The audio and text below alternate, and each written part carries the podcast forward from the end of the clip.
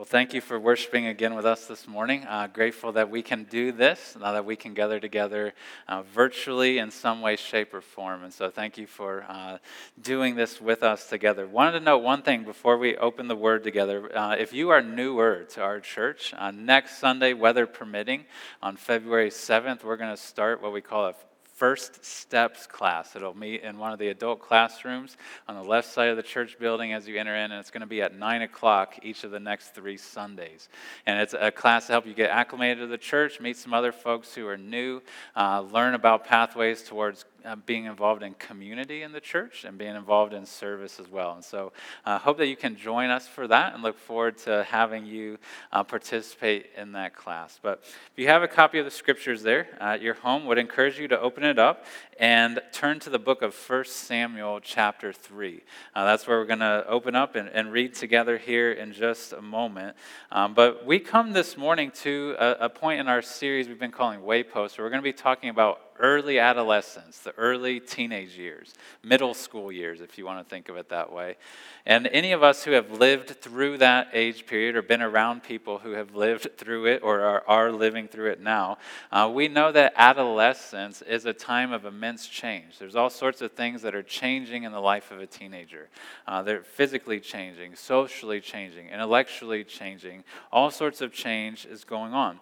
And so it's no surprise as we uh, kind of do a panorama of different spiritual communities around the world and even in our own uh, country, our own, our own community here, that it's very common for those groups or churches uh, to have a rite of passage, to have some sort of time or an event or a class, some sort of time where a young person moves in the sight of the congregation or the gathering from childhood to adulthood uh, to try to honor and recognize that shift. In the Jewish faith, for example, there's something you may have heard of, even some of you kids may have heard of, called a bar mitzvah for boys or a bat mitzvah for girls. And what that is, is when a boy turns 13 or when a girl turns 12, uh, they have this event to recognize the transition of that boy into manhood or that girl into womanhood. And what bar mitzvah means, it means son of commandment. And bat mitzvah means daughter of commandment. And what happens then after that event, or really at that event, is that that young person is now viewed as a full member of their spiritual community. Uh, prior to it, they're viewed as being under the oversight of their mom and dad or whoever else is caring for them and their family. Um, but after it, they're viewed as a full member who has responsibilities to everybody else and who has certain rights, uh, just like everybody else does, even the oldest amongst their spiritual community. But it's not just the Jewish faith, even in Christian circles. Some of you may know friends, or maybe you grew up in a church uh, yourself that has something called confirmation. So, in different denominations, uh, churches will have a class that they run uh, boys and girls through to make sure that they've learned certain things from Scripture. They'll do interviews of them to see what they believe and if they really trust in Christ. And then they will confirm that child into full membership within that church and within that spiritual community. And the question is, even as you look around at other religions altogether, they have things like this. The question is, why is that so common? Why is that somewhat a universal thing that, that faith communities do? Uh, the Jewish people aren't commanded to do that in the scriptures of the Old Testament churches uh, that trust in the Lord Jesus as our Savior, we're not commanded to do those things in the scriptures, so why do we do them?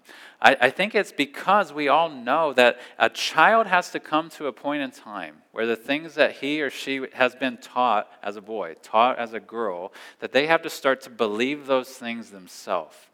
That they're not just handed to them and say, here you go, but where they have to choose to internalize, and that's the language we're going to use today as we look at this text. They have to internalize the beliefs that have been given to them and start to say, I believe these things. I trust in this God. I want to live in this way, not just because mom and dad do, not just because grandma and grandpa do, but because I choose to. We've been going through this series called Wayposts the last few weeks, and if you haven't gotten to be with us for it, it's okay. You can jump in with us. We're about halfway through. But what we've been doing is we've been trying to visualize the development of a child from infancy up to adulthood as a spiritual trail of sorts. Uh, that we, we think of certain marks along the way where there's turns that need to be made, there's things that need to, to be taught to a child at particular stages of life. And we, we've come up with six of them that all start with an I. And the first one we looked at a few weeks back we called incubate. And thinking about the youngest kids among us, infants especially, as they enter in, into our world, we have the opportunity to do what we called teach them the safety of the gospel by the way that we care for them, the way we change their diapers, the way we wake up at night with them, the way that we feed them and, and, and care for them. We get to show them what God the Father's care is like.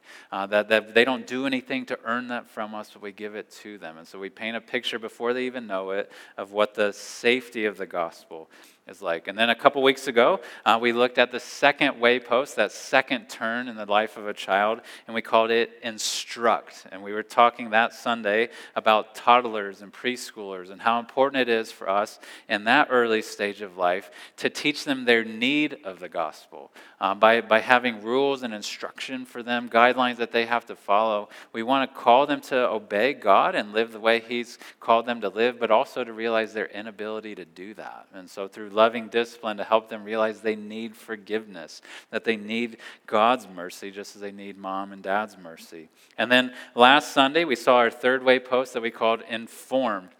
And what we talked about in those grade school years uh, was that we need to teach children the story of the gospel, uh, that we need to get the scriptures into their minds and into their hearts. Not just know that they need forgiveness, but to see how forgiveness can be provided, how they can be reconciled to God through the person and the work of Jesus. And so today we come to the fourth one, the, uh, that early adolescence period, middle school years. Uh, and we're going to call this fourth way post internalization. That's a longer I word, uh, more syllables there, but we're calling it internalization. And what we're gonna, how we're going to phrase this uh, is that we're going to say we need to teach children at this stage to internalize the truth of the gospel, to take what was outside of them, what was just handed to them um, by those. This one and on, thinking what the child needs to do on their own, the, the things that they need to actively start taking responsibility for themselves. So, as we come to Waypost 4 today, I would encourage us, if we're going to use that image of a spiritual trail, to think of this as being a fork in the trail, so to speak. There's some trails when you come to them that it's not just one way to turn, but there's two ways that you could go. And this is the waypost that is like that, where children are, need to be brought to a point where they are called to either believe what they've been told or to reject what they've been told. Uh, and we want them, obviously, to believe and to follow down the path with us. And so we're going to turn to this text today, 1 Samuel 3. I'm going to read it in just a moment, the first 10 verses here, but I want you to know where we're dropping into the story of the Bible because some of you may be familiar with this story, some of you may not. Um, but where we are in the story of the Bible as we drop in here is this is after God has rescued his people of Israel out of Egypt and he brought them into the promised land. And they lived for quite some time, generation upon generation, through this time called the Judges. Uh, there's a book of the Bible you can read through, but it was kind of this downward spiral, unfortunately, of God's people uh, where they were becoming disobedient, and God would rescue them. They'd be disobedient. And that book of the Bible even ended by the author saying, in those days, there was no king in Israel. Everyone did what was right in his own eyes quite a sad way to end the book that, that comes right before this one. But we're going to see as we read 1 Samuel 3 is that the, the Israelite people, the Jewish people, had a, a bigger problem than just there being no king in Israel. Uh, it was that they didn't have a good priest and they didn't have prophets uh, who were speaking either. But God was about to do something in the life of this young boy that we're going to read about, where he was actually going to finally provide them with some of the leadership that they so badly needed. And, and we're we're going to see that, like many good stories, this one, the story of God giving a leader, is going to start with an, an unassuming young boy who's living in relative obscurity, uh, who other people may not have known, a boy named Samuel. And we're going to learn about the time in his life where he came to that fork in the trail. And he had to decide if he was going to believe what he'd been taught or if he was going to turn away. So I want to read this for you 1 Samuel 3, verses 1 through 10. So I'd encourage you to follow along in your copy of the scriptures. Kids, if you're not old enough to read yet, listen in uh, and, and, follow along uh, just by listening. But this is what the author recorded for us. Now the boy Samuel was ministering to the Lord in the presence of Eli, and the word of the Lord was rare in those days. There was no frequent vision. At that time, Eli, whose eyesight had begun to grow dim so that he could not see, was lying down in his own place. The lamp of God had not yet gone out, and Samuel was lying down in the temple of the Lord where the ark of God was. Then the Lord called Samuel, and he said, Here I am, and ran to Eli and said, Here I am, for you called me. But he said, I did not call. Lie down again. So he went and lay down. And the Lord called again, Samuel. And Samuel arose and went to Eli and said, Here I am, for you called me. But he said, I did not call my son. Lie down again. Now, Samuel did not yet know the Lord, and the word of the Lord had not yet been revealed to him. And the Lord called Samuel again the third time, and he arose and went to Eli and said, here I am, for you called me. Then Eli perceived that the Lord was calling the boy. Therefore Eli said to Samuel, Go, lie down, and if he calls you, you shall say, Speak, Lord, for your servant hears. So Samuel went and lay down in his place. And the Lord came and stood, calling as at other times, Samuel, Samuel. And Samuel said, Speak, for your servant hears. This is the word of God. I want to un- unpack this text in just two simple headings today that I'm going to call Samuel's childhood and Samuel's conversion. Uh, I, I want to start in the first couple verses here and make sure that we know uh, what had led up to this in Samuel's life specifically, what his childhood had been like. We don't know exactly how old he was here, but we do know from reading the first couple chapters and even reading these first few verses uh, from today's text that Samuel's life as a child was kind of one, uh, it was a mixed bag of some blessing, uh, but some brokenness as well. Uh, you see right at the start there, it says, Now the boy Samuel was ministering to the Lord in the presence of Eli. If you don't know this story, the basic gist of what has happened here is that Samuel, this boy, was actually the foster son of Eli. Uh, Samuel's biological mother, the woman who'd given birth to him, her name was Hannah, and she had been barren. She hadn't been able to have children uh, for years, and she had prayed and prayed and prayed for a son, and God had finally provided her a son. And she had promised God if he would provide her with a son, provide her and her husband with a son, that, that they would give him back to God, that they would let him have his entire life ahead of him be of serving God and, and doing the work of God. And so she had come good on that word, that, that promise she had made to God, and she had taken him uh, to this man, Eli uh, to live with him and to, to work with him because Eli was the priest of the nation of Israel at this time.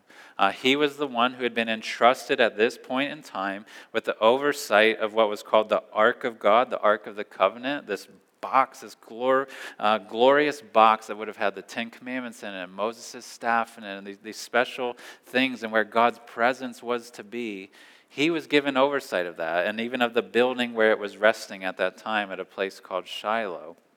So Samuel, this boy, goes and lives with him and he ministers with him. He works with Eli day by day, month by month, year by year as a boy. Uh, and Eli had two sons as well, two of his own sons who would have been older than Samuel. And so Samuel would have seen them uh, living and, and working with Eli as well. So Samuel grew up around this. That was his life, was being around the temple, uh, being around the Ark of the Covenant, being around the priests, seeing these sacrifices and offerings and all these things. Seems like there would be no better place for a child to be, right? But verse 1 also says that the word of the Lord was rare in those days, and there was no frequent vision. If you read a little bit about Samuel's life, you see that those sons of Eli that he would have had older than him to potentially look up to were not worthy of looking up to. Uh, those sons, they defied their dad. They, they would not. And Eli, this man, uh, this priest, was just letting it happen. Just just letting it take place. This was probably not actually what Hannah had imagined for the life of her son, of the things that he would see, the things he would grow up around. But Samuel, you see, even in today's text, he was different from those sons of Eli. He actually listened to the priest, Eli. He would do what he said, he would be obedient to him. He was humble, he was serving God there at the temple. And so th- this story then unfolds in verse 4, or actually verse 3 and following. Uh, these, Eli has gone to sleep this night, or is starting to fall asleep in his room, where we don't know the exact arrangement and the layout of where they lived, but he was falling asleep, this aging Eli, uh, and he's so aged at this point, he can't hardly even see. He's falling asleep. Samuel is falling asleep as well. You see in verse 3. He was probably laying uh, nearby that Ark of the Covenant, supposed to take care of the, the lamp of oil that would have kept burning through the night. So he was nearby the Ark of God. And he's within earshot of Eli, right? So he hears, uh, as, as this scene starts to unfold, he hears uh, this, this voice come to him, right? He hears this voice start to, to say, Samuel, Samuel. But before we get to that, I want to point one detail out to you that could get lost in this text. It's going to be very important before we unfold everything that happened, and that is verse 7. This is a surprising note. In verse 7, it says, Samuel did not yet know the Lord, and the word of the Lord had not yet been revealed to him. And so that is important for us to know for all the closeness of Samuel to the things of God, to the activities of God, to the priest of God, to the ark of God, he still did not know God. He didn't know God himself. He had become very familiar, as we're going to see, with the voice of Eli and doing what Eli said to do, but he was not familiar with the voice of God and, and the obedience that God would call him to himself.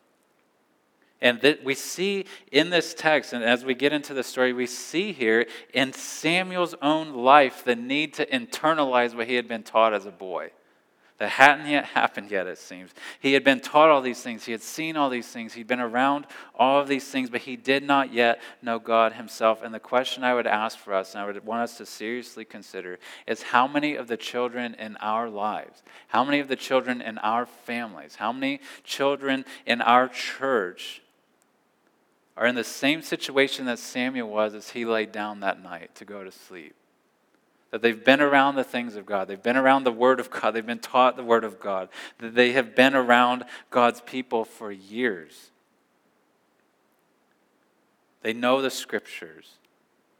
They're compliant. They're obedient. They do what we ask them to do. They don't complain about coming to the church. They don't complain about reading the Bible. They don't complain about what you're doing right now at home. They, they would check the boxes of the things that you ask them to believe about God, but they do not know God and they're not known by God. They're not been restored to Him. They're not His son or daughter yet. How many of our children are in that state? And may I challenge us to never be content with them being in that state. May, may we, as their parents, may we, as their aunts and uncles, and as their friends, and as their mentors, as their disciplers, never be content with them just being respectful and being good, moral kids and doing the right thing and, and being at church, being familiar with the Bible. May we long for them to actually be known by God and to know God. May we long for them to take what's outside of them and internalize it, to believe it in their heart. It's so important for us to remember that every person must be born again. Every human being must be born again, even the ones who are born into Christian families, that are born into Christian community. We all need to be born again. We all need to have a change of heart. We all need to be reconciled to God. There comes a point in every child's life who has grown up in a Christian family where they have to ask, Do I believe this? Do I worship this Savior that I've seen my parents worship?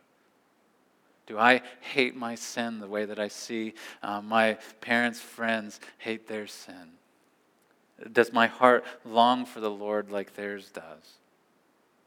And so we see Samuel's childhood. We get a little glimpse of it in those first several verses of this text. But what you see happen in the story as a whole is what I would call Samuel's conversion.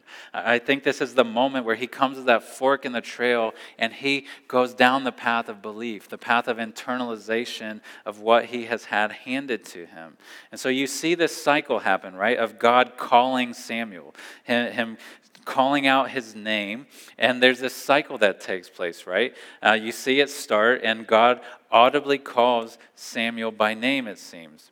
In verse 4, uh, it doesn't explicitly say that, but the Lord, it says the Lord calls Samuel, and Samuel runs to Eli, goes to his room, his foster dad, and says, Here I am, you called me. That's the only category he could have, is that as he heard his name, that it would have come from Eli's room. And so he runs to present himself, being obedient as he'd been taught to be.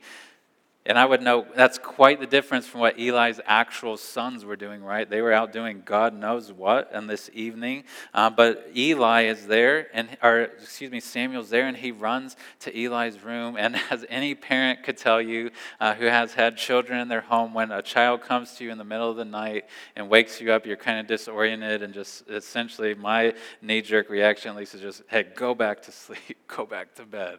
This is probably not that important. And you get this vibe that that's what Eli says to him, Go back to bed. I didn't call you. And then he lays back down at the end of verse 5. and verse 6, it happens again. The Lord calls again. Of course, Samuel doesn't know that's the Lord yet, but Samuel hears his name, Samuel. And he does this again. He runs to Eli's room.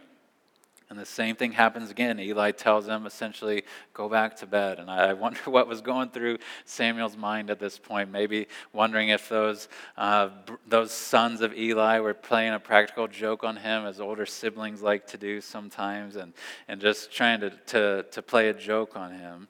But he goes back and he lays down again, and then it happens a third time. Uh, he hears the voice again. Uh, in verse 8, he hears his name called again, and he, he rises faithfully, goes back to, to Eli, and he says, Here I am, you called me.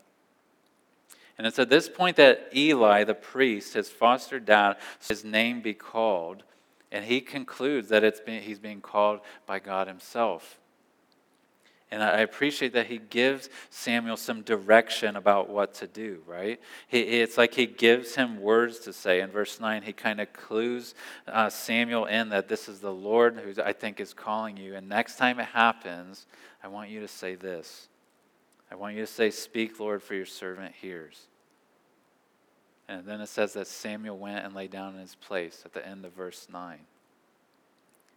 And I, I, I, see at this point in the story a shift because we're seeing first God calls Samuel.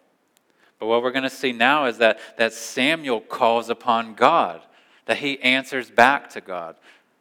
And so this happens the fourth time, this, this cycle. God calls him again. He, it even says, and I don't claim to even know what this means, but it even says that in verse 10 the Lord came and stood there. And he calls like he had before Samuel, Samuel. And I want you to imagine being Samuel in that moment. We don't know how old he was, but being Samuel in that moment and hearing that voice and having confidence based on what Eli said that this is God Himself speaking to me. This is God Himself addressing me, calling me. Samuel uses the words that Eli had given to him and he says, Speak, for your servant hears. And I so appreciate the, the prayer of this young boy as he answers back to God. It's because it's as if he's calling upon God now. He's casting himself upon God. He, he addresses God personally, right? He speaks directly to him, telling him, Speak to me, God. And he, he postures himself in this short little prayer as a servant of God. He calls himself your servant saying, I, I, I'm not just distant from you anymore, I want to be your servant. And then he implies in his prayer that he wants to obey, he wants to honor God in anything God would ask of him because he says, Speak for your servant listens or your servant hears.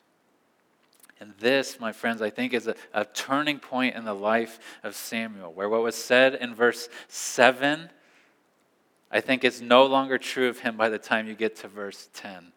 I think by verse 10, you see that he does indeed know God, that he is responding to God personally now. He, he's engaging with the Lord himself. He had gotten used to listening to Eli, but now he's listening to God himself.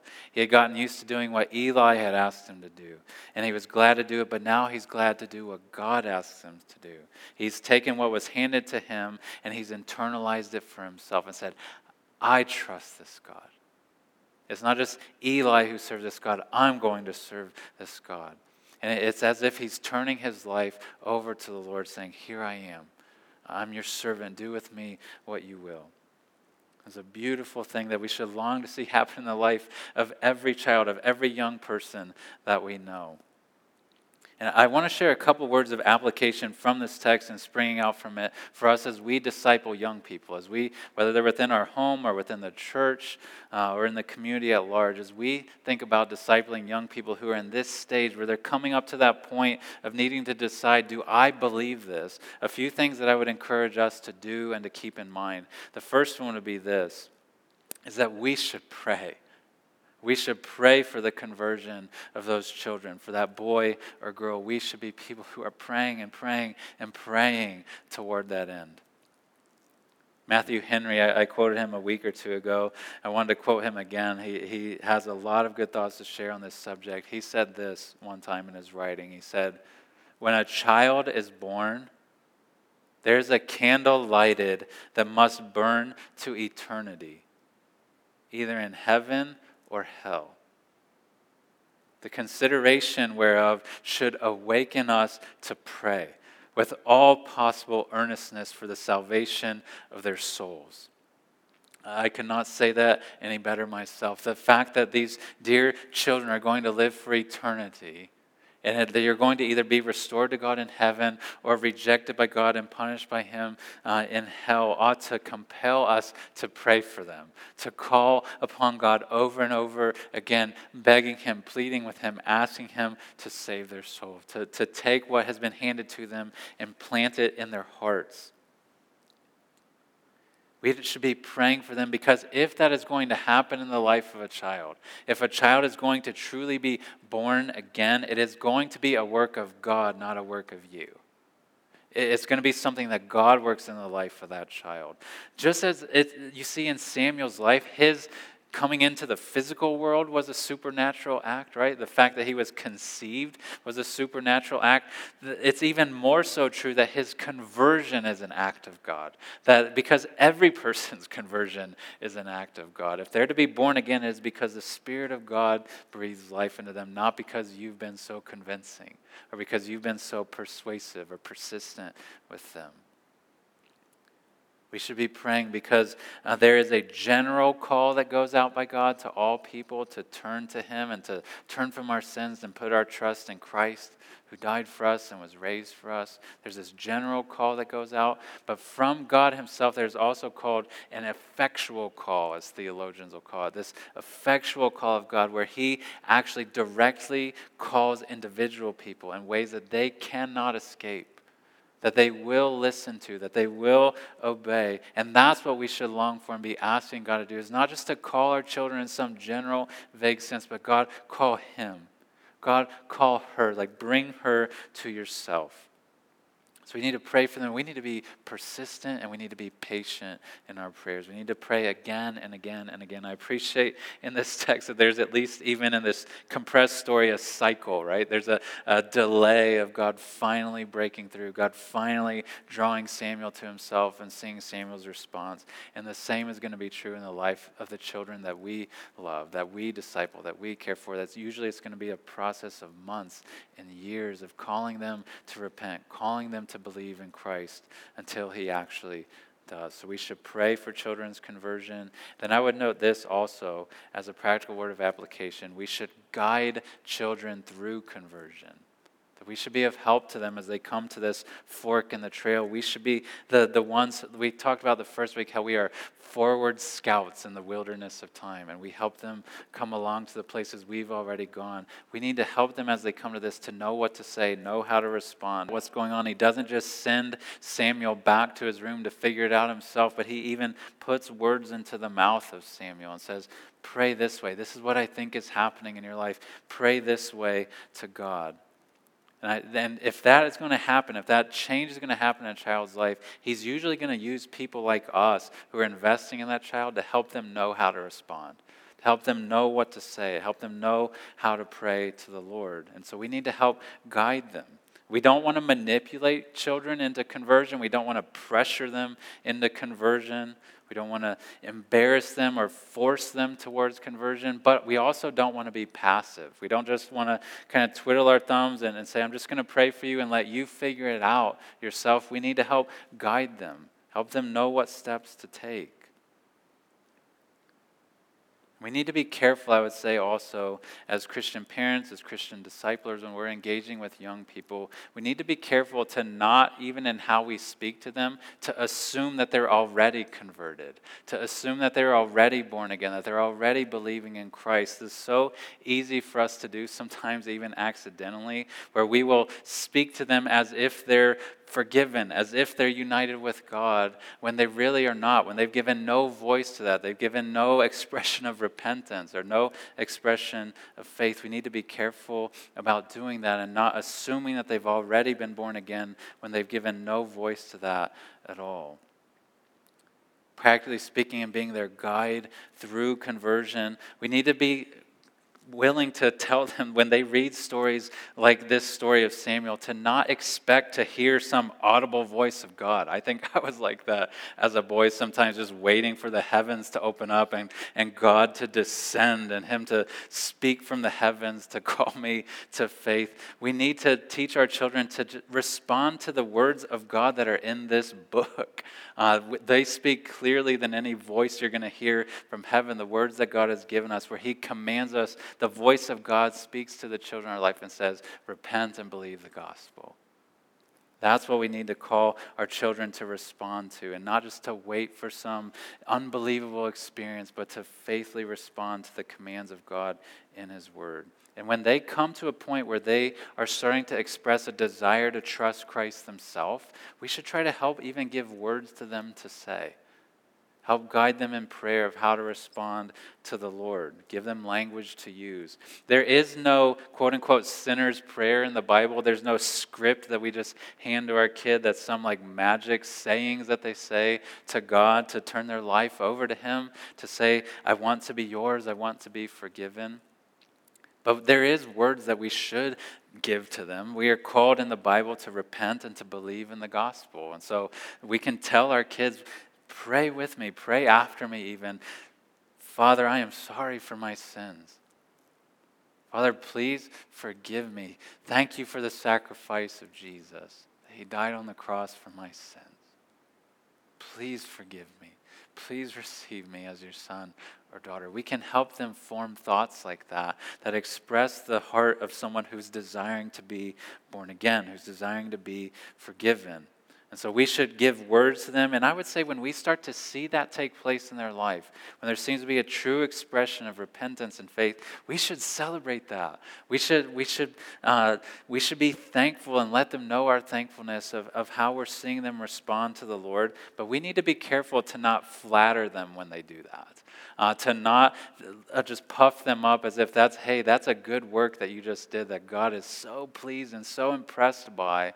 We need to celebrate their response, but we need to call them to an ongoing life of repentance and faith. To know that what they just did, that those words they just expressed, are the life they're to live now. They're, they're going down this new section of trail as a follower of God. As an aside, a, a few other things I, I want to say. At this age, middle schoolers, it's so important for us as they come to this pivot point in life, this fork in their spiritual trail. We need, even if they're not yet born again, even if they're not choosing to trust in Christ yet, we do need at this age, more than we ever have before, we need to help them see that the scriptures are true that the Word of God is true, whether they yet see it as such, whether they yet respond to it as such yet. They need to be uh, encouraged to believe the scriptures not just because mom said so or because dad said so, but because God said so because God, this is God's word to us. We need to be proactive in speaking to those uh, young people who are in that stage of life, helping them see the truthfulness of Scripture, helping them see how it accurately reflects the world that they live in and the realities that they're walking around in and the things that they're dealing with in life. We need to even, I would say, proactively address other worldviews that they're going to start coming across, things they're going to hear from friends, things they're going to hear in the media, things they're going to hear in school. We need to help them see the, the limitations and the weaknesses and the lies that are embedded in those other worldviews. We need to be proactive with them, and then we need to be reactive with children as well. As children's intellect is growing as they enter into adolescence, they're going to ask hard questions. There's parts of the scriptures that are going to be hard for them to digest, hard for them to believe, and we need to be willing to try to answer those questions, to be willing to engage with them and say that God speaks to this thing, and that we're called to trust in His Word. But more than that, more than handing them a Christian worldview and trying to convince them that the Bible is true, more than that, we need to remember that we, as their parents, we, as their disciples, we are calling them to a person. That we're calling them not just to believe a set of beliefs, not just to believe doctrine, but to trust in a person, to be reconciled to a person. I appreciate something that, that Marcos had shared on social media last week that he had heard from someone else, uh, where, where this author said that we, don't, we should not ever look at doctrine, we should look through doctrine to see God. And I think that is so true with children at this age that we want them to know doctrine. We want them to know the truth of Scripture. We want them to internalize that, though, because we want them to actually know the Savior it points to, to actually rest their soul upon Him. And so may we never stop at just convincing them the Bible is true, but pointing them to the Savior that, that it directs us to my last aside would be this that if and when children do come to this point of conversion, where they come to this place of, of trust in the Lord, we need to encourage them to be baptized as followers of Jesus. We don't have bar mitzvahs, we don't have bat mitzvahs. You are called to be baptized. Uh, we would love, we're even a few weeks from now going to have a baptism class. We'd love to have young or older folks uh, come to that class. If you have placed your trust in Christ, you've turned from your sins, we'd love to talk with you about that because it is, a, is something that's better than any bar mitzvah. Any bat mitzvah is a baptism because it shows you've been united with Christ. To the children who may have been listening this morning, I, I want you to listen now uh, if you're able to. I want you to know from this text the story of Samuel I want you to know that God places a call upon you to respond to Him. Uh, you have had the privilege, it seems, by listening to this, of, of growing up in a Christian family and being entrusted to Christian parents or grandparents. But God wants, I want you to hear from God just as Samuel did. I want you to hear God calling your name. I, I want you to hear Him saying, to use my children's name as an example, Caleb, Caleb. Emma, Emma, or Charlie, Charlie. And I want you to hear God calling you to engage with Him, to know Him, to be received by Him, to become His son or daughter, uh, to be right with God Himself. God wants you to and wants to know you not just as so and so's son or so and so's daughter. He wants to know you as his own son, as his own daughter. And through the work of Jesus, you can do just that. I'd encourage you to talk to your mom and dad if that is a desire of your heart to, to turn your life to Christ, to be forgiven. Talk to them. Ask them to pray with you about that today and in the days ahead because the one thing that we talked about a, a bar mitzvah being a becoming a son of commandment a bat mitzvah becoming a daughter of commandment something that is better than that by far is becoming a son of god becoming a daughter of god. That is my prayer for my children for the children of our church and i pray that we can join together in that. So i'm going to pray towards that end now.